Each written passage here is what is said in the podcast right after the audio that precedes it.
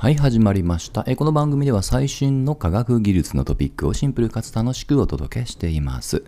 え今日のテーマは NASA の歴史その6としてえ中国との関係について触れてみたいと思います。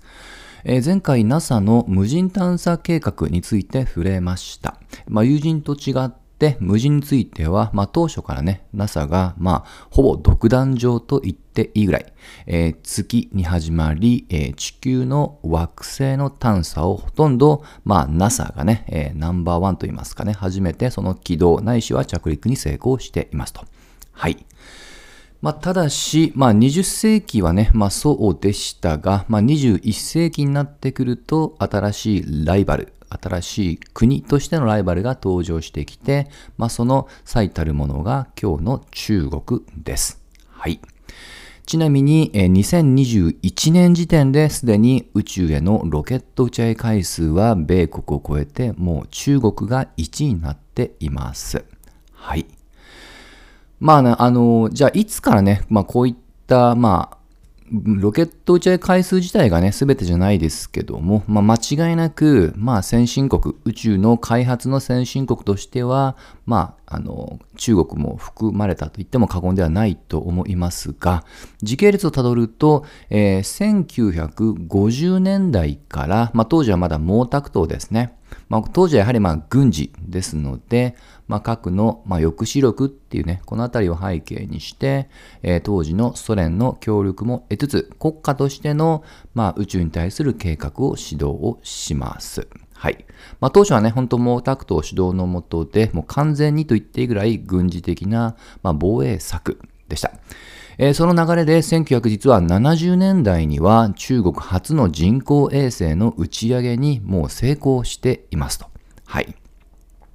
で、毛沢東がね、あのー、まあ、亡くなった後はしばらくはね、まあ、政治的な混乱もあったので停滞をしていましたが、えー、改めて1990年代に、えー、今度は具体的に月の探査、そして宇宙ステーションの開発っていうのもね、視野に入れた、これあの、921計画っていうね、えものが発表されています。基本的にはね、その路線で今も続いていると思ってください。まあ、ただし、えー、20世紀までのロケットの打ち上げってのは結構な数失敗しています。まあ、ただその失敗続きの後に21世紀になって、えー、まあ、うまくね、あの、成功して、えー、まあ、なんと今ではもうね、月にも到達をし、まあ、かつ、宇宙ステーションが今のペースですと2022年内には完成する予定というね、まあ、本当に急速にね、21世紀になって、えー、まあ追い上げといいますか、宇宙開発の加速度が高まっています。はい。で、これなんですけども、実は、えー、アメリカとのつながりも20世紀末にはありました。完全に独立独歩ではなかったんです。えー、これも、えー、以前に触れました、まあ、友人の特にスペースシャトル計画ともつながりがあります。1980年代に遡りますが、当時は、まあ、スペースシャトルの当初の目論見みが外れて、まあ、不幸な事故というものもね、ありまして、まあ、要は、打ち上げするロケットが不足していたというのが時代背景です。もちろん当時は ESA、いわゆる欧州の NASA のような、まあ、比較的ね、協調路線を取っていた機関から調達っていう線もあったんですけども、どちらかというと、まあ、経済面、つまりコストとして中国の方が勝っていたので、中国に委託をしていく。あくまで衛星は米国内ですけども、それを宇宙に打ち上げるロケット自体を委託していくっていうことで、なんと米国議会も OK を出しますと。はい。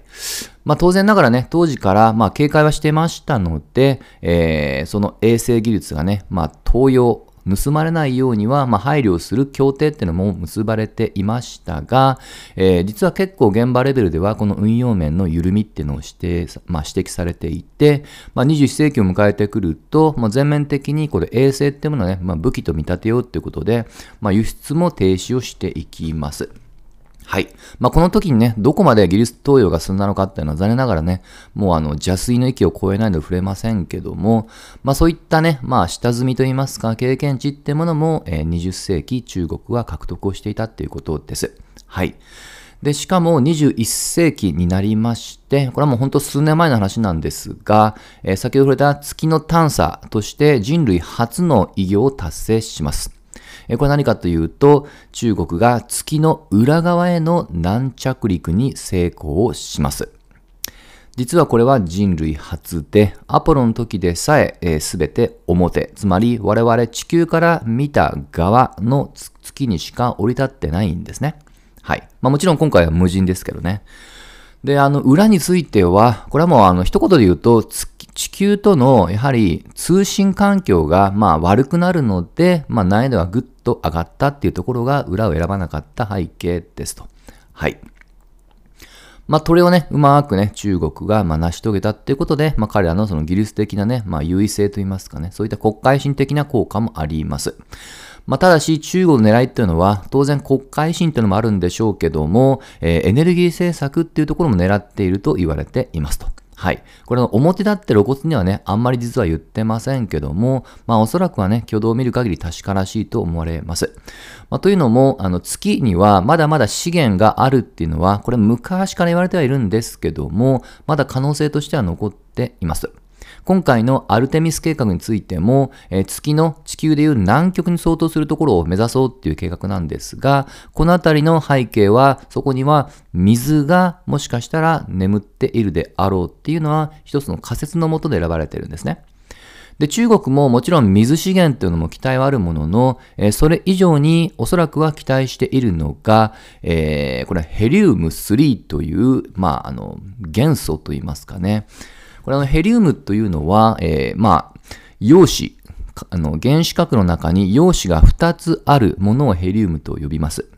そして同時に、えー、中性子と呼ばれているね、陽子と同じぐらいの重さで電荷のない、えー、素粒子が2つ通常あるんですが、これが3つの状態をヘリウム3と呼ばれ、これがなんと今ね、あのー、結構ね、最近ニュースでもなっている核融合燃料の候補に使えるんじゃないかっていうことは以前から言われていました。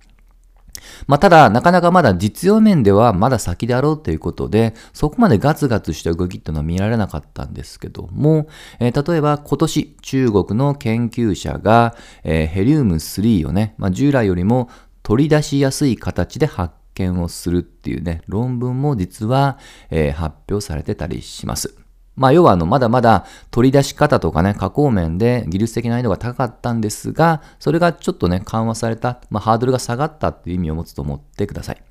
まあ、このように着々と中国はそういった動きっていうのを見せつつあります。はい。いずれにしましても、まあ、NASA 含む米国から見ましたら、まあ、ある意味脅威になってきているのは事実ですし、実は今回のアルテミス計画の背景も、やはり中国への脅威、今話をしたような動きってものも、実は、え背景にはあります。はい。